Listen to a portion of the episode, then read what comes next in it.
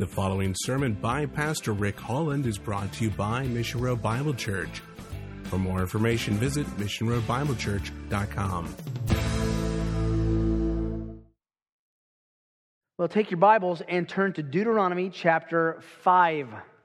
Deuteronomy chapter five. We've been in Deuteronomy chapter five for some months now as we've worked through the reiteration of Moses on the plains of Moab to the new generation about to go into the promised land of the ten words of Moses, the Ten Commandments. We come now to really a transitional section in the book of Deuteronomy. And before we turn our attention to that, I just want to talk to you about preaching and listening to preaching in certain genres of Scripture. Uh, the Bible is broken down into different genres. It wasn't written in all didactic, which is conversation. It wasn't written in all epistolary, which is letters. It wasn't written in apocalyptic entirely, which would be sections of Daniel and Zechariah, um, Isaiah, uh, Revelation, which is telling of the, the end of the world and the coming age. It wasn't written in all historical narrative, Uh, which was just describing events. It wasn't all written in wisdom uh, connotations uh, or, or even um, um, uh, metric psalms or music. Instead, God chose to use all of those genres, every possible genre at His disposal, to communicate what He wanted and intended to say to the people He intended to hear it. We come to a section tonight, though, that really tests what you do with a text when you preach, and it tests what an audience or a congregant does to that text when they listen to it preached. And the reason is, it is pure and simple historical narrative. And the great question of preaching and listening to historical narrative comes down to a simple proposition. How do you turn description into prescription? In other words, how do you take what happened and say, so what? But I want to back up from that and say that part of the answer to that is uh, really rooted in who we are as worshipers. We come to church, we go to Sunday school, we send our kids to classes, we listen to sermons, and Sunday morning, you came back Sunday night. And so much of why we come is a humble and willing heart that you have and demonstrate so well. Lord, tell me what to do. Tell me who to be. It's a great thing to, to come and to search for. And in that disposition, we're looking for God's imperatives. We just finished ten of them. Imperatives. Do this, don't do that.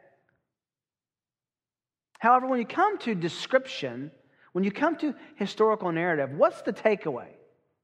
We're going to read in a moment of what happened in the camp with the people after God gave the Ten Commandments. And there's no command in there for us. There's no imperative in there specifically to us. So the question becomes, so what? I think it's important to answer that question at the beginning of looking at a historical narrative before you get to the end and look back and say, so what? The so what of looking at historical narrative, and by that you understand what I mean, just a narrative that tells us what happened uh, in the Old Testament. Large sections of the New Testament are historical narrative. The Gospels are historical narrative. The book of Acts uh, is historical narrative. There are sections of the epistle that include historical narrative. Just tell us what happened. So what's the so what of historical narrative? Well, you got to be careful. Just because something happened doesn't mean that it's normative behavior for a believer. Just because an event is recorded doesn't mean that it's needing to be turned into an imperative for the church to go do. Yet, there are imperatives in implications from a text. There's a difference between application and implication. For example, an application would be uh, God says, exercise self-control. And you're looking at a half a gallon of ice cream, your favorite ice cream, and you're thinking, I could get a cup out and measure a half a cup, which is the serving size, on an ice cream. No one eats a half a cup, half a cup of ice cream. And you could say, My, I'm going to be self-controlled, so I'm only going to eat this. Or you could say, no, I'm, I'm going to leave one bite in the bottom of the paper container, and that will be self-control because I wouldn't have eaten at all. And if I said, look, be self-controlled, so don't eat all the ice cream, that's an application. And to be honest with you, applying Scripture is like training wheels on a bike. In other words, it's very helpful to help you, to help me, when we're looking at a text, especially in the beginning uh, understandings of God's words, just like, how does that apply to me? That's a good question. The greater and the more mature question to get to is to ask about implications. What's implied by what's said on my life? Well, you're looking strategically for and at implications when you're looking at stories, at historical narrative. Isn't it interesting, by the way, that more than half of the Bible is written in historical narrative? You ever thought about why? I think God was very wise in understanding that it would be only, I don't know, mid eighteen hundreds and later before people could afford and have a copy of their own Bible.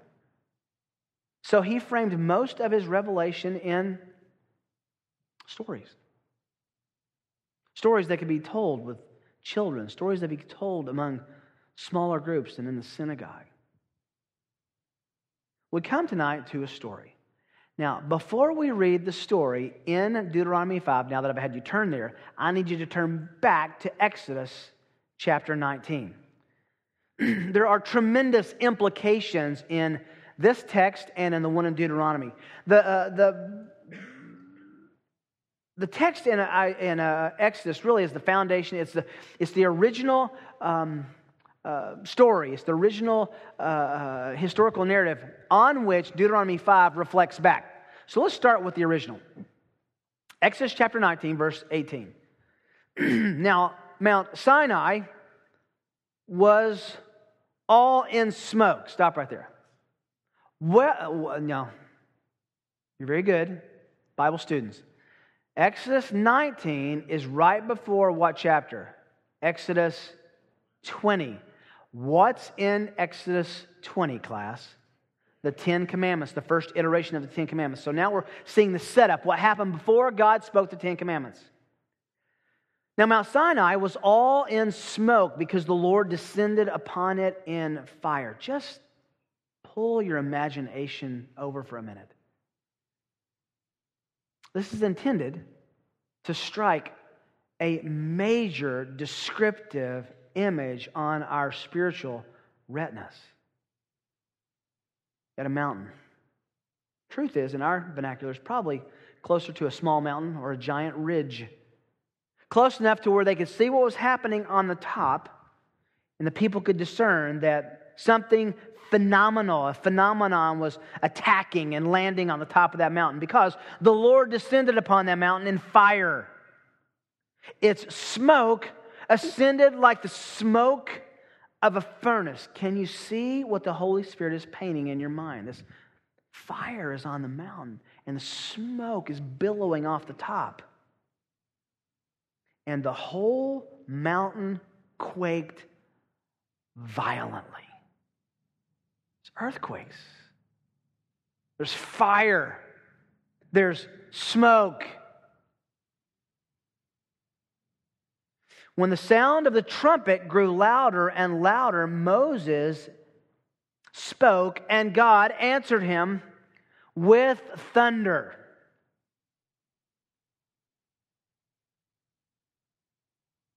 A couple of days ago, we had a whopper of a thunderstorm right over our house. Did you guys experience that? Did it slide over yours as well, where the, the lightning and the thunder are simultaneous? um... I mean, chills on my arms. It was just, it was, it was scary. It was awesome. In the dictionary sense, it was awful. Um, and to watch my dog, uh, I have never had a better friend than my dog Daisy when that thunder happened. She uh, wanted in my lap, on my head, underneath my seat, anywhere to get away from that sound. Thunder is a is a violent attack on your senses, isn't it? This is happening. Earthquakes, thunder, fire, smoke. The Lord came down on Mount Sinai to the top of the mountain, and the Lord called Moses to the top of the mountain, and Moses went up. Do you imagine the anxiety in his stomach walking up that mountain? Then the Lord spoke to Moses, "Go down, warn the people, so they do not break through to the Lord to gaze, and many of them perish." What's going on here? Well, you find out later when Moses goes back up the mountain. We'll recount this in, in Deuteronomy in, in, a, in a few months. He goes back up the mountain after uh, for a second time, spends another thirty days, and you know he comes back down. There's this party going on with the golden calf. He um, smashes the tablets, um, and then he goes back up. And this, this same command is given that second time. Make sure that no one comes up on the mountain to gaze at the Lord. And then God says, and don't even let animals get close. Because to see God was to be incinerated, to be, to be killed. Unredeemed flesh cannot endure the full vision of God. Now that's what happened then. Now come back over to Deuteronomy five, because Moses is going to retell this, get this, to people who weren't there. These are people who had no doubt heard about this from their parents. Can you imagine telling this to your kids as a grandfather, as, as, as an older parent, saying, you're not going to believe what happened on that night when, when Moses went up, and during the day it was this massive pillar of cloud, looked like a tornado, and at night that pillar of fire, pillar of smoke turned into fire, and there was lights, and there was sound, and the earth was moving, and it was scary, really scary. Now we come to Moses in Deuteronomy five, giving the narrative relating the Sinai revelation and Israel's response. This is Moses not only recounting, but remember, Deuteronomy, he theologizes about it. He, he puts his sermonic spin on it. I just want to have two textual markers as we move through this, and with some implications at the end. The first textual marker is to look at verses twenty through twenty-seven, and this is man's fearful response to receiving God's word. Man's fearful response to receiving God's word. This is the rehearsal of the great theophany on Mount Sinai. Verse twenty-two. These words, stop right there, that's the Ten Commandments. Those are the ten words. He just reiterated the Ten Commandments in the first twenty-one verses of chapter five. These words, the ten words of Moses, the Lord spoke to all your assembly at the mountain from the midst of the fire. Now, your assembly there, he's talking to, remember, the children of the parents who would have experienced this. That's what your assembly is there. They've all died. This is the new generation about to cross the Jordan. You probably heard about this, but Moses says, I want to tell you from a divine accountability standpoint what happened. These words, the Lord spoke to all your assembly at the mountain from the midst of the fire, of the cloud, of the thick gloom, the smoke, this inability to see through the atmosphere, with a great voice. And he added, no more words.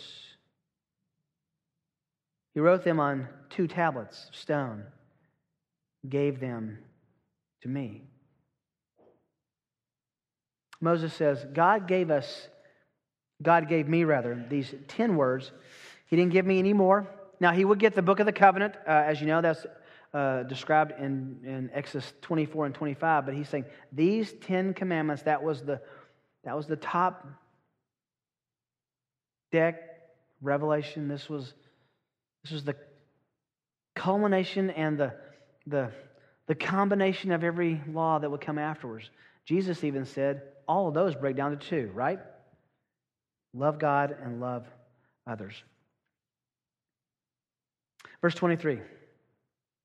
By the way, before we leave verse twenty-two, notice that Moses affirms the Ten Commandments came specifically from God. Divine origin.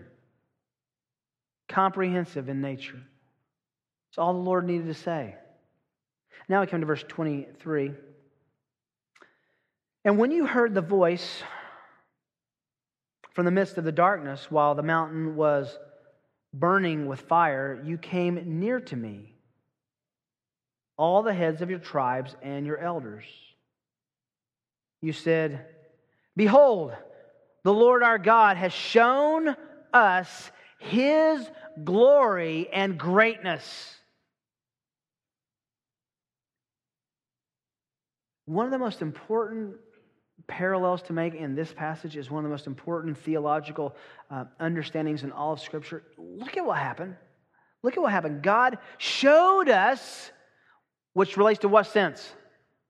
Eyes. He showed us His glory and greatness. And we have what? Heard His voice from the midst of the fire. We have seen today that God speaks with man, yet He lives. Now, don't miss the theology here.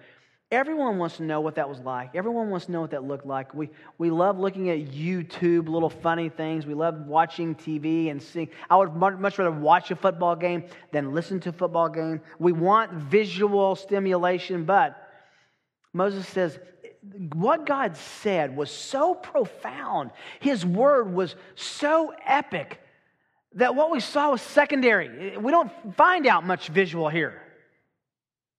In fact, He confuses us visually. Remember? I saw a bush. It was on fire, but it wasn't burning. Let me tell you what the bush said. And we're like, hey, hey, could you tell me a little bit more? I mean, was it like, were there ashes? Was it, what was that like? He doesn't tell. He doesn't care about what it looked like. He does care about what that bush said. God is fundamentally a verbal God, right? He has left us a book, not a video.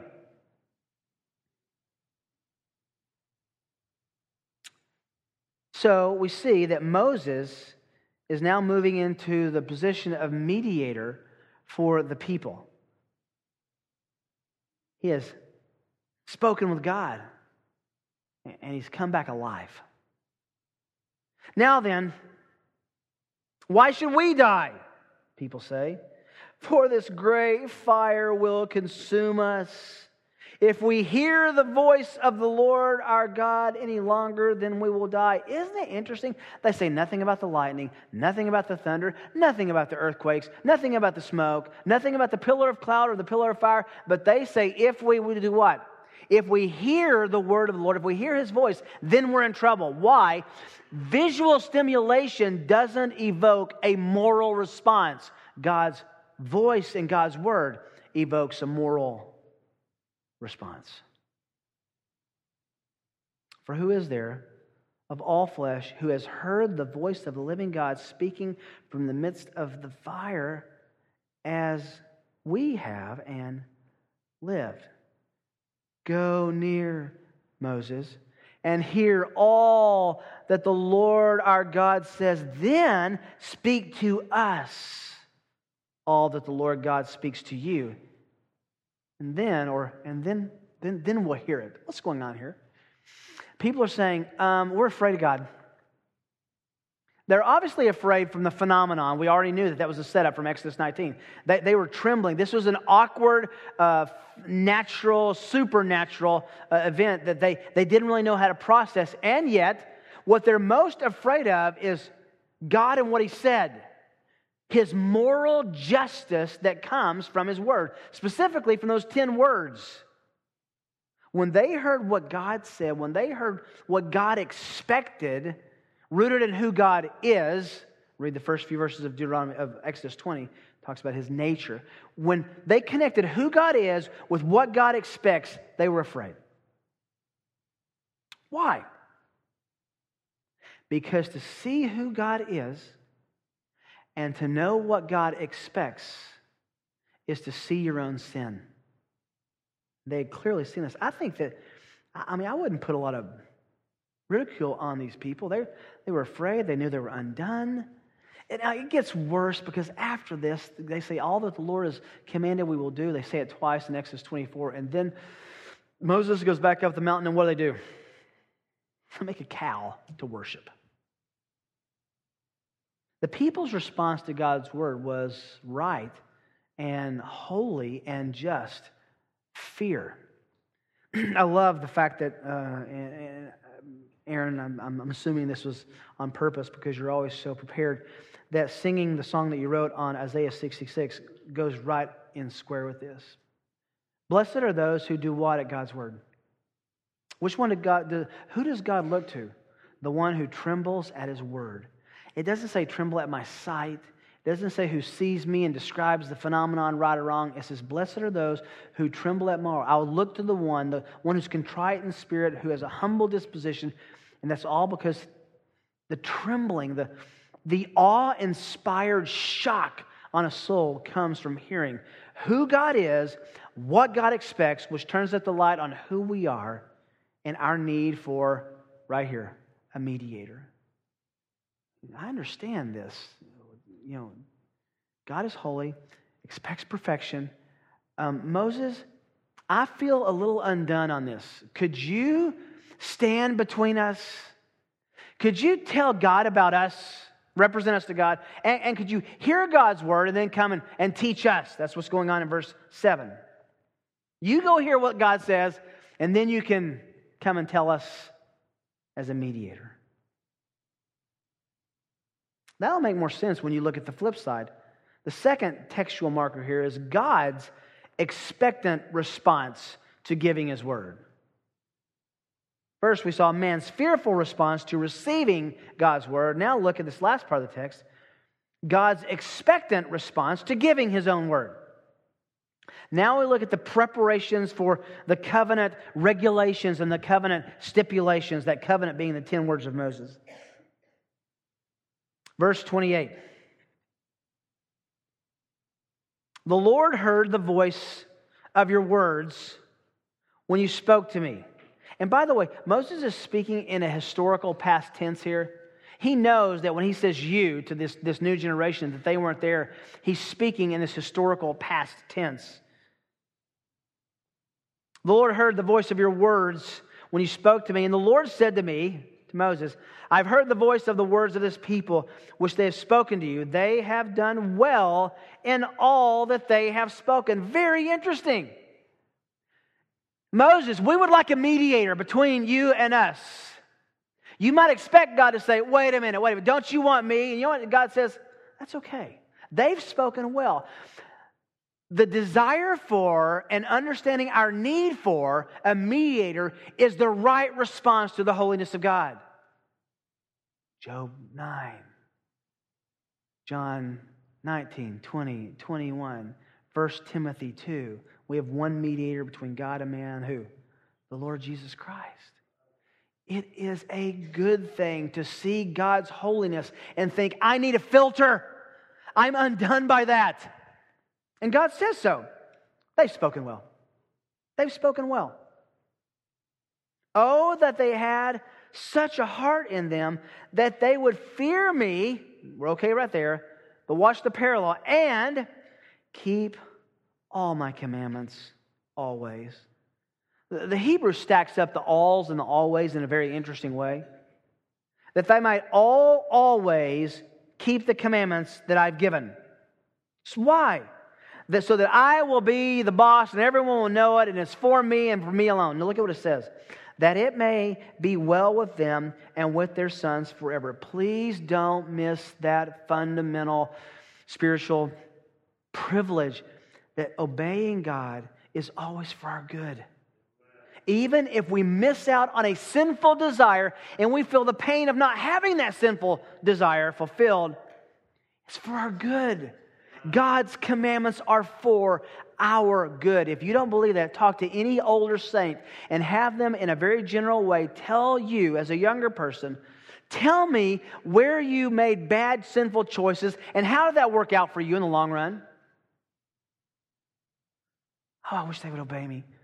And look at the progress. I wish that their fear of me would cause them to obey me, which would bless them. Great spiritual principle right here spoken by Moses to these new generations. Look at the generational dimension of this. That it may be, go well with them or be well with them and with their sons forever. That's an interesting little footnote because when we get in the next chapter, the whole point of, of uh, Deuteronomy six is know who God is, know what God's like, and make sure you transfer that to the next generation. Teach your sons, teach your daughters when you're sitting, when you're rising, when you're walking, always who God is has a discipleship application and implication for the next generation being trained. Go, Say to them, return to your tents. God says, okay, guys, people, you're right. Go relax. Okay? This thunderous God, this God of fire, is kind and gracious. H- how would they know that? Uh, they're alive still. But as for you, Moses, stand here by me, that I may speak to you all the commandments and the statutes and the judgments which you shall teach them. That's exactly what they asked for. That's exactly what God gives. I'm going to give you a mediator who will stand between you and me, that they may observe them in the land which I give them to possess. That is such a powerful promise. God told them hundreds of years before, five hundred years before. Going to bring you to the land. And when you do, it's going to be your possession. And when you get there, please obey me. Same thing here. So, verse thirty-two, you shall observe to do just as the Lord your God has commanded you. You shall not turn aside to the right or to the left. Be deliberate. Be focused. Go the way that I'm telling you to. You shall walk in all the direct, all the way, the path which the Lord your God has commanded you. Please notice that God's commands for a believer's life are comprehensive. They impact every dimension and every sphere and every relationship and every job and every task and every homework assignment and every, you fill up, fill in the blank. Comprehensive. You shall walk in all the way of the Lord, uh, in all the way which the Lord your God has commanded you. That, see the principle again? Why? That you may live, and that it may be well with you, and that you may prolong your days in the land which you will possess. One of the great challenges, and I mean in a, in a, in a really interesting and fun way, of historical narrative is to, is to just cherry pick your the, theology proper out of a narrative. What's God like? What do we see about God? When something is described about God, that's God announcing, this is what I'm like. Here's theology proper. What do we find out here just in this one verse, in verse thirty-three? Obedience that he requires, again, is good for us. And he wants it to go well with us. Doesn't that remind you of Romans eight? If God is for us, who's against us? If God is for you, no anxiety, no trial, and no trouble should be able to dislodge your loving confidence that God still cares. In fact, at the end of that chapter, Paul's going to say, what are we going to say? Shall this or this or this, you know, separate us from the love of God in Christ? What? No way. May it never be. It's the same promise and same principle here. Obey me. It's for your good. And if you do that, it's going to be for your blessing. And if you do that, watch this. I'm not a prosperity gospel teacher or preacher, but God will bless your life. It's very simple. Does God glorify himself through martyrs and through trials with people? Absolutely. But the general principle is that obedience brings blessing, disobedience brings cursing. Isn't that what we train our kids? If you obey, life will go well, or at least better than if you disobey, and then there is pain associated with that that I'm going to give you an illustration of because I love you. They asked to be given all of God's word in verse twenty-seven, so God dismisses the people, tells Moses he was going to iterate the law to them, teaches the people in verse thirty-one, and says, I want you to have prosperity and peace, and I want life to go well for you in the promised land. I'm for you. We have a God who is for us and not against us, for those who believe in his name. Verse twenty-nine tells us that we should have a comprehensive fear and obedience, and verses thirty-two and thirty-three tell us, take care to do what God has commanded you to do, and God will continually take care of you. So now we're back to the beginning.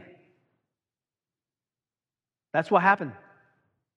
That's what God said to the Jews who were there at Sinai. We weren't there. So what? What do you, what do you take away from the description? You take away what you learn about God. What do you see about God in this passage? He reveals who He is. What a gracious God that is. We're never guessing. I wonder what kind of mood God's in today. I wonder if God likes me or doesn't like me today. I wonder if God's going to bless me or not bless me today. He tells us who He is and what He's like. He also tells us what He requires. What a gracious gift we as believers have by having the complete revelation of what He requires. So gracious. We're never in guesswork about what God wants from us. And we know this. God, you see this, Proverbs five, Proverbs six, Proverbs seven, Proverbs nine. God's pattern is to bless obedience. Sometimes that blessing isn't even physical or of this world. It's the simple knowledge that He's saying now and one day will tell us, well done, what? Good and faithful servant.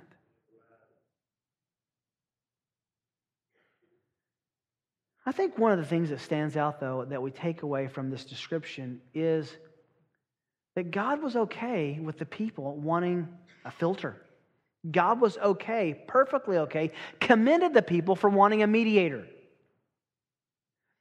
Does your mind run to where mine runs?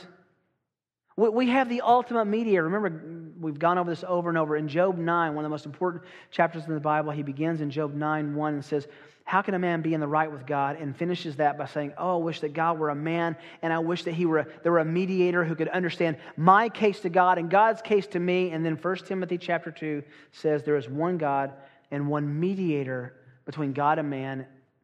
The, the, the Greek says a man. It's anarthros. It has no definite article. It's not the man. It's a man, a human, Christ Jesus. God's intention is for the mediator.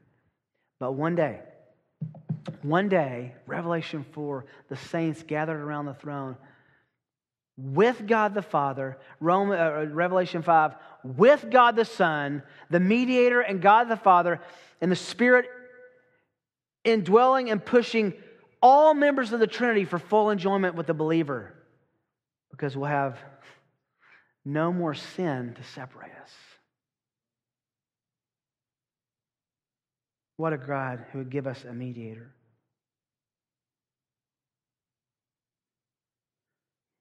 When you read these passages about obedience, when you read these passages about repentance, especially in light of this, we spent months going through the Ten Commandments, but Moses is saying, what God just told you, be that, do that.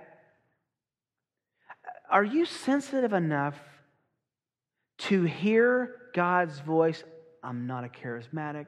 I don't think He speaks verbally, but I'm very aware that when commands in the Scripture are given, that the Holy Spirit can very quickly apply that to our heart. Can He not?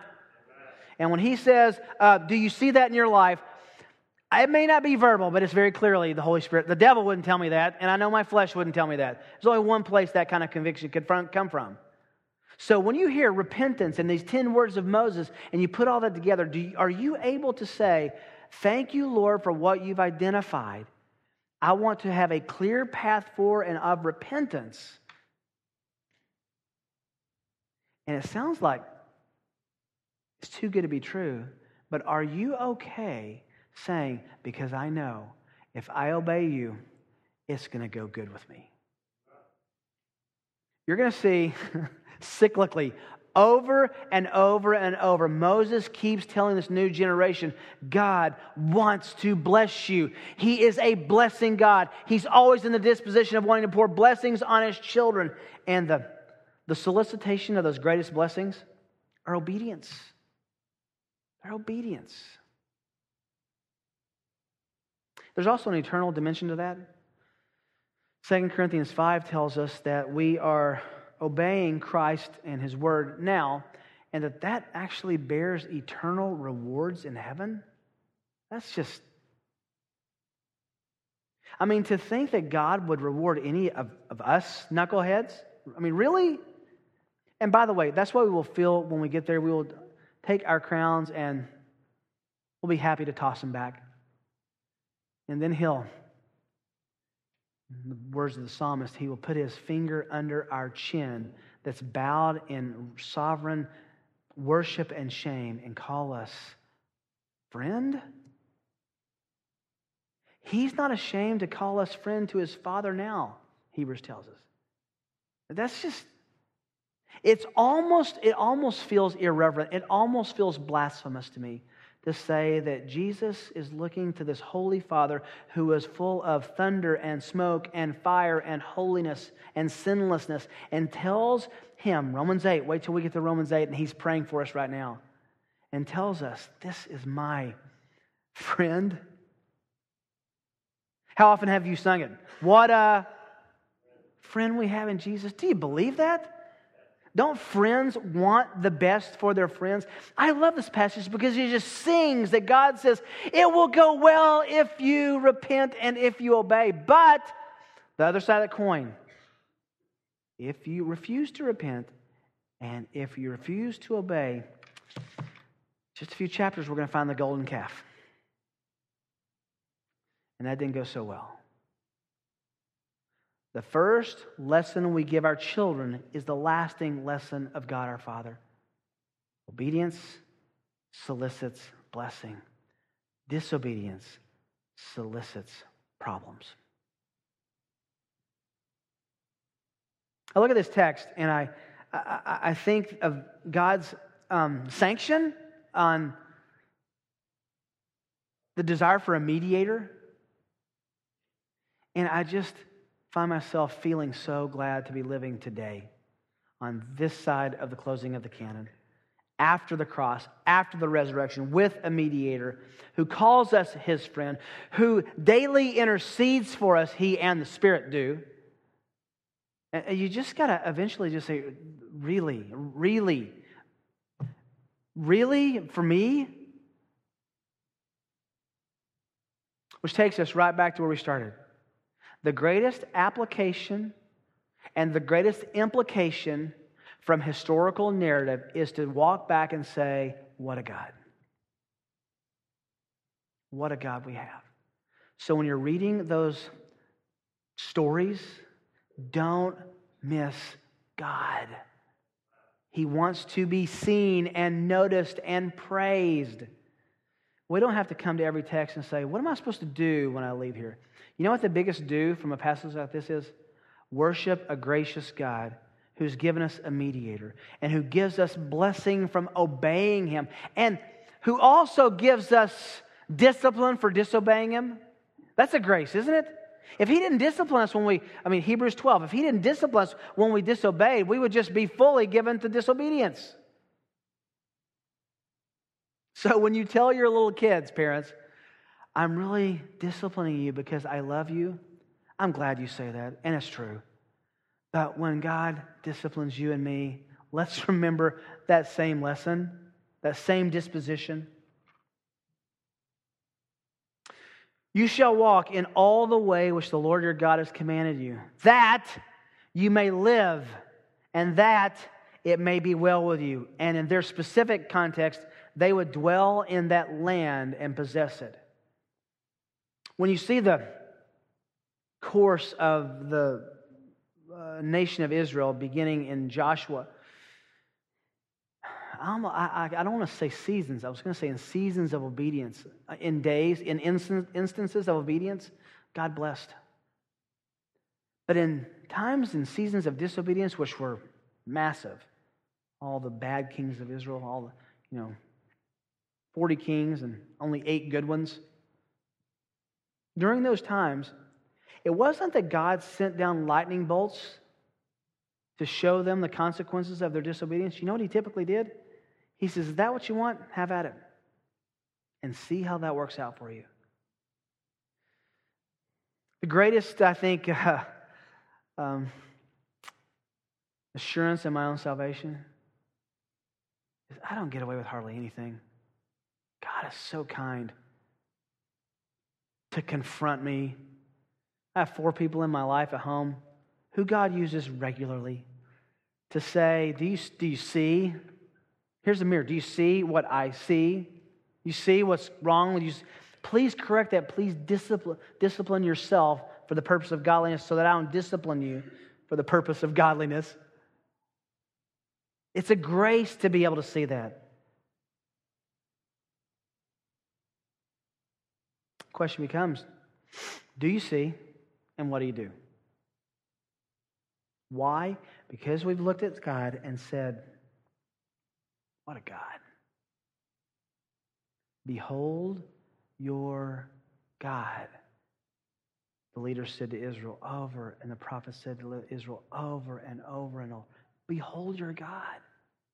And if you see God rightly, you'll love his regulations because you'll know that they're for your good and for his glory.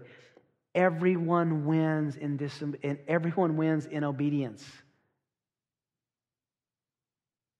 And we lose most in disobedience. Thanks. Nice look at this passage. So, what are you going to freshly repent of tonight? We talk about this at communion, but how about tonight? What, what are you going to drive home and talk to your wife, your kids, your friends, your family? What are you going to go and talk? What, what are you going to freshly repent of tonight? Repent, therefore, and return. Acts three nineteen says, in order that times of refreshing may come from the presence of the Lord. You want to have a, a refreshed time with the Lord? Find something to repent of. God blesses repentance. That is going to be hammered in. Wait till we get to chapter six. Not only does he bless repentance, he also tells us that if we teach our children and their children and even grandchildren, verse two, his grandchildren are already there, about the pattern of God, here's who I am, what I expect, I'll bless you for obeying me. If we teach that, then the community of Israel was going to be blessed. And I think that same principle applies to us in the church as well. It's a way of God, and God doesn't change. I'm thankful for our mediator. I'm thankful for these principles. And I'm thankful for the God who reveals himself, and we can walk and walk away saying, hallelujah, what a Savior. Can you pray with me? I love your stories, Father. I love when you, through Moses, retell your stories and what happened. Thank you for showing me, for showing us that you didn't rebuke the people for wanting a mediator. That when these people saw your awesome majesty and your terrifying might, they wanted a mediator. We too, when we see your awesome majesty, your terrifying might, your ways, your wonders, and your glaring focus from a pure heart and purest eyes at our sin and our sinfulness, and we see that the mediator you provided became like us, that he might taste death for us and instead of us. We're amazed. Father, you've taken care of everything for us, and thank you that we live in two thousand thirteen and can look back at all of your revelation in one book. So make our repentance fresh. Send times of refreshing. And Father, I already want to pray as we begin Deuteronomy six, such a powerful passage which talks about our need to know you and love you and pass that on to the next generation. Please make our church a church that has a culture of discipleship, passing on truth, because we understand it and we're living it. Thank you for your truth. Thank you for your word. Thank you for this law. Help us to behold wonderful things in it and walk away changed. In Jesus' name, amen. You've been listening to a presentation of Mission Road Bible Church in Prairie Village, Kansas. For more information, visit mission road bible church dot com.